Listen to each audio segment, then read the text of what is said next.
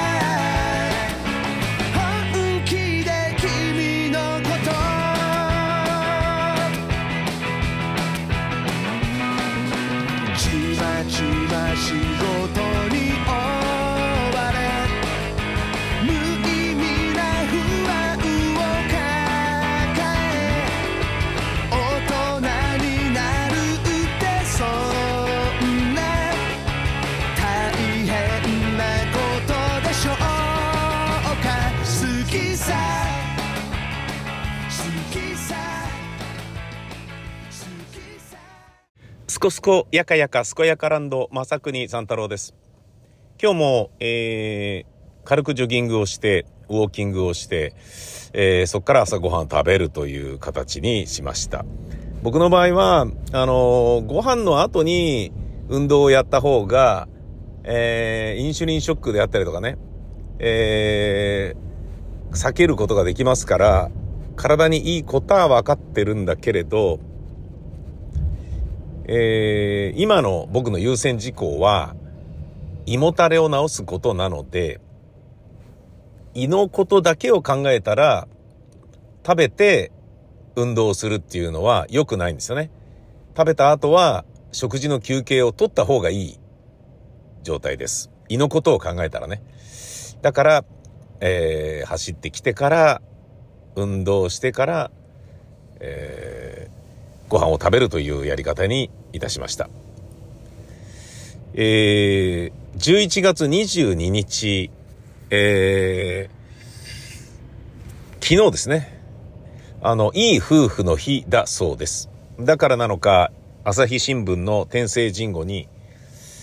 えー、定年退職を迎えた翌日の男の日記みたいなものが載っていて、えー、定年退職後、第1日目。妻の話を聞くだけで午前中が終わった。というね。これはある意味素敵ですね。あの、定年退職してショックを感じているかもしれない奥さんがなんかおしゃべりして気を紛らそうとしているのか、ようにも見えるし、で、いつもはね、時間に追われていろんなことをぎゅうぎゅう詰めにして片付けてる午前中なのに、えー、それがね、こう、贅沢な時間の使い方をして、ね、受け身で人の話を聞いてるだけで、しかもそれが家族っていうね、それだけで終わってしまった。えー、それが、あの、なんだろうな、残念なような、ありがたいような、っていう、そういうことだと思うんですよね。うん。まあ、非常にあの、僕はこういう文章が好きでね、受け止め方を指定していないというね。どうとでも受け止めるであったり、聞くものの、見るものの、読むものの、えー、気分や体調や解釈の仕方によってね、いくらでも受け取れるっていう、そういう玉虫色の文章が大好きでね、玉虫色っていうとなんか良くないイメージありますけど、要は受け止め方を任せてくれている。ねそれはすごいいいですよね。なんか大抵のエンタメコンテンツっていうのは、ねこいつ悪者ですよ。えー、こいつを倒せば、この話は終わりですよっていう見方がはっきりしている。つまり、もうこれ以外の見方を許さないっていうものが多いじゃないですか。エンタメってそれ、その傾向にあるんですよね。だけど、純文学的なものとか、芸術的なものっていうのは、どう受け止めることもできるよねっていう。誰にでも感情移入できるよねっていうものであったり、その、まあ、エンタメっていうね、もう、な、な、何やってんだお前よ。っていうのは、あ、すいません。今、あの、目の前で、なんか、急に右折してきて、えー、ふざけんなよって思ったやつですけど、まあ、ここも僕ちょっと大人になりましたんでね、バババババとかって鳴らさない道を歩むことができるようになりました。すごい優秀ですね。うん、絶対あのー煽り運転とかで、あの、一回ぐらいは今後の人生で捕まる自信があるよ。なんかどっかで捕まってたら、やっぱり捕まったかっていうふうに 思ってください。えー、えー、そういえば自分でも捕まるかもなって言ってたなって 思ってもらえれば。いや、あの、そんな予定はないですよ。うん。全然予定はないですけど、年寄りってね、頑固になっていくじゃないですか。で、車に乗ってる限りはそこでイラッとすることって必ずあるから、ねえ、それこらえきれずに、おめえな、みたいな、あの、なんかね、ややこしいことになる可能性があるんですよ。いや、まあ長く乗ってるからっていうのと、毎日乗ってるからっていうのもあるけど、やっぱほんと周りのドライバーが下手にしか見えないんですよね。もう本当に下手くそなんだよな。なんでそんなに間隔空けないと、まあ、な、もう、双方通行なんだから、端に寄って走れようなんだけど、怖いから道の端に寄れないんですよね。下手なドライバーはね。特にコーナリングのところなんかはもう本当に怖がっちゃって、いやそんな真ん中走ったら行き交えねえじゃねえかよってことなんだけど、そういうのもね、あの、どっかでね、えー、いや、でも、まあそれないように努力しないとダメだよな。うん。まあさておき、えー、そのいい夫婦の日に話を戻しますと、うん、僕の場合はね、フリーランスでお仕事をしているので、えー、一気にバスッとカットアウトで終わるってことがないので、徐々に終わっていくわけですよ。っていうことは、要は、要は仕事というものがね、命綱っていう見方をするならば、徐々に徐々にね、あのー、まあ、寝たきり老人の体に刺さっている管を一本一本抜いていくような感じなんですよ。それは、抜いたものを差し直さないっていうことなんですよね。つまり、終わった仕事を補填するように新しい仕事を取りに行かないってことなんですよ。今までは、あ、これね、大体自分のね、仕事のペースでこれぐらいやればできるだろうなって。まあ、例えば、ラジオとかも含めて言うと、ラジオの出演だと、デイリーワイド、月金ワイド、生放送をやっていたとする。そしたら、出演するやつは、ラジオは、あとは週末の1個ぐらいしか入れない。で、芝居は年に2回やる。で、それ以外に自分の会社でやってる、えー、番組の中で自分が組み立てたり、えー、喋ったり、えー、プロデュースしたりする番組は、えー、5本。までっていうのが大体僕の、えー、まあこれ以上は入れない方がいいよなっていう仕事のあれなんですよね。で、まあそれとは別にもちろんあのトークライブとかそういうものは入りますよ。で、そっから1個減ったら、まあもう1個ぐらいだったら足せるから、なんかの表紙にちょっと仕事を取りに行こうとかね、いうことをやる営業かけたりとか、企画書書いてね、番組通して、うちの会社で請け負ったりとかするわけだけど、まあ何でもかんでもこう、仕事増やせみたいな、とりあえず増やせみたいな感じなことはしませんけど、そこまであの、なんだろうね、見境なく増やすみたいなことはしないですけどね。逆にあの、双方に迷惑かけるからね。受けたのに断らなきゃいけなくなっちゃうなんていうのはね、最悪なパターンですからね。なので、大体まあ自分の中ではそう見えてる。で、それが徐々に、まあこれ終わる。で、これとこれはいいや、なしでいいやっつって。これとこれはもうすぐ終わるだろうからそのまま放置だなとか、そういうふうにこうしていくわけですよね。んで、今ね、わずかに残っているものをやっているっていう感じなんだけど、うん。だちょっとその午前中にね、妻の話を聞くだけで午前中が終わったっていう、なんか、のどかなような、儚いような、平和なような、えー、鬱になりそうなようなっていうような、その複雑なね、心象風景の揺らぎっていうのは僕の中にはないんですよね。うん。で、それぞれが、やっぱ自分がね、秋っぽいことを知っているから、それぞれの仕事が自分にとって楽しいと思える何かを必ず僕は用意しているので、どんなクソみたいな仕事でもね。で、それによって、よし、この仕事では、ね、もう本当にくだらないことなんだけどさ、なんだろうな、ミキサーさんのね、女性が、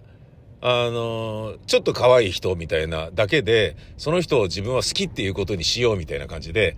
であの人に会えたら嬉しいっていうことにしようみたいに自分を騙すことによって、ああ、今日はあの人におはようございますって言われた、よかったみたいなことを励みにすることで、そのね、非常にネガティブな仕事をポジティブに自分の中で塗り替えることができたりするわけ。そんなようなことをね、あのー、なんか、なんだろうな。だからモチベーション管理がある程度うまいってことなのかな。だけどね、ちゃんと一丁前にね、更年期うつなんかもなりますからね。うん。なんかそのね、いい夫婦の日というので、定年退職後、翌日の日記っていうのを読んで、ああ、なるほどなと。サラリーマンというものが、この世の終わりを迎えるのは、サラリーマンの寿命はやっぱ定年退職時に終わるんだなぁなんていうことをね、ちょっと思いましたね。あの、皆さんは分かってると思いますけど、会社にいて、ねえうまい具合に仲良くいろんな取引先がいてね、飲みに行ったりゴルフ行ったり麻雀やったりなんかしてたものが、えー、会社からいなくなるとその付き合いが一切なくなるじゃないですか。で、その時初めて、あ、あれらはあれらはすべて僕の人、なんか一人の人間、人間として友達関係を構築されていたのではなく、あの会社に所属している担当部長だから一緒にご飯行ってたのか、一緒に飲みに行ってたのか、一緒にゴルフ行ってたのか、一緒に麻雀やってたのかっていうことが退職時にわかるっていう非常にあの、情けない裸の王様パターンもいますよね。でも、僕の場合はね、まあ、あの、前回もこれで話しましたけど、えっ、ー、と、ハニートラップ何度も食らってきた人間なので、その、自分がね、自分になんかいいことを言ってくる人っていうのは、ろくでもねえやつだっていう風な イメージをもう、見るよう、思うようになっちゃってるんですよね、まずね。だ本当のね、本当にね、ただ仲良くなりたいっていうふうに思って、歩み寄ってくれた人がいたかもしれないのに、そういう人たちを無下に扱う失礼な応対をしてきた部分が僕にはありましたね。うん、アイドルの方であれば番組にゲストで呼んでくださいようだし、アーティストがあの番組面白いっすよねとかって言ってんのは自分のお皿を回してほしいからだであったり、ね、女優さんが、いやもう宮川さんのお芝居大好きなんですっていうのは使ってくださいであったりとか、だからさ、あの、ニンニチ首ね、手伝ってくれるラジオディレクターがいたとしても、まあ、宮川さんのとこにいればね、なんか、あの、お金になるラジオディレクターの仕事ができるかもしれないとかね、仕事振ってもらえるかもしれないみたいな、そういうようなことだったりするっていうのは分かった上でやってるから、で、この状況がね、あの、つまり、えー、なんだろうな、こう、レギュラー番組がなくなったら、ね、人気ラジオパーソナリティの人気番組の担当を外れたら、もうそれだけで、これみんないなくなるんだよなっていうのも、重々分かった上でやってるから、そういう、なんだろうな、あの、調子こくようなことがまずそもそもなかったですよね。俺がね、悲しいなと思うのは、おじいちゃんパーソナリティとかでも、俺の番組呼んでやるよみたいな感じで、おいでよとかって言って、ああ、ちょっと誰々、あの、ちょっと、あのー、この小林幸子さんはちょっと来週あたりゲスト入れてあげてよ、みたいな感じで やってんのとかが、なんかもう気持ち悪いな、みたいな。なんかそういう虎の意の、虎の意を威張るみたいな感じっていうのかな。うん、いや、もちろんね、その、それなりの才能とか実績とかね、そういうものがあるから、その虎の意をえー、被ることができるわけで、つまりイコールその番組を任されるわけだから、そういうことで言えばね、威張る、えー、権利はあるのかもしれないけど、俺はそれはもう全然できなくて、恥ずかしくてしょうがなくって、もう番組そのものもね、別に、ラジオというものがマスメディアだから一定数聞いてる人間が必ずいて、っていうことは自分が人気があるんではなくて、ラジオという媒体が人気があるわけで、テレビも同じなんだけど、枠が人気があるわけで、この枠だからこういう人たちに人気があるだけの話で、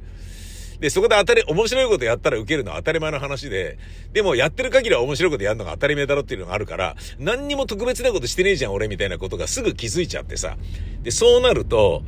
もうね、なんか、人気者であることとかね、サイン求められたりとかいうのがもう恥ずかしくてしょうがなくて、いや、お前らこんな人間にサイン求めちゃダメだよ、みたいな。枠にサイン求めろよ、みたいな、そういう感覚に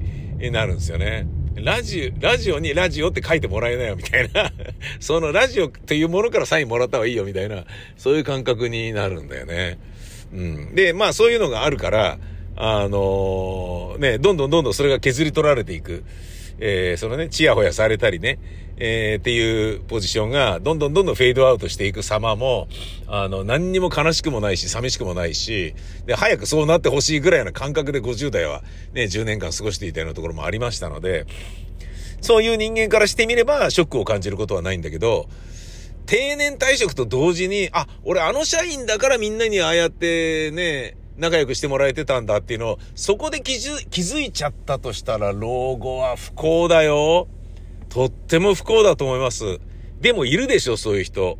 ねえ。悲しいよね。あの、これを聞いてる人の中にね、定年が近い人がいるとしたらですね、そういう勘違い、おじさんには、勘違いおばさんには、絶対にならないでいただきたい。ええーであれば、僕のように、こんなね、更年期うつになろうとも、楽しいもんね。毎日がちゃんと。まあ、更年期うつだから朝起きた時に、やべえ、うつ入ってるみたいなのは時折あるんですよ。だけど、そんなものはジョギングすれば一発で解決するし、ねえあの、法中にある時間と、ねえ脱いだ鎧がね、いかに重たかったのかっていうことを理解できるぐらいだから、あのーいろんなところで、いろんなことができますもんね。旅にも行けるし、読みたかった本も読めるし。ねそれがね、自分の予定を変えて、いいや、もうこの仕事は明日やろう。だってこの本読みたいんだもん、つって、それ読み続けることができるなんていうのはとっても幸せですよ。ぜひ皆さんそういう老後をね、夢見ながら、今お仕事頑張ってください。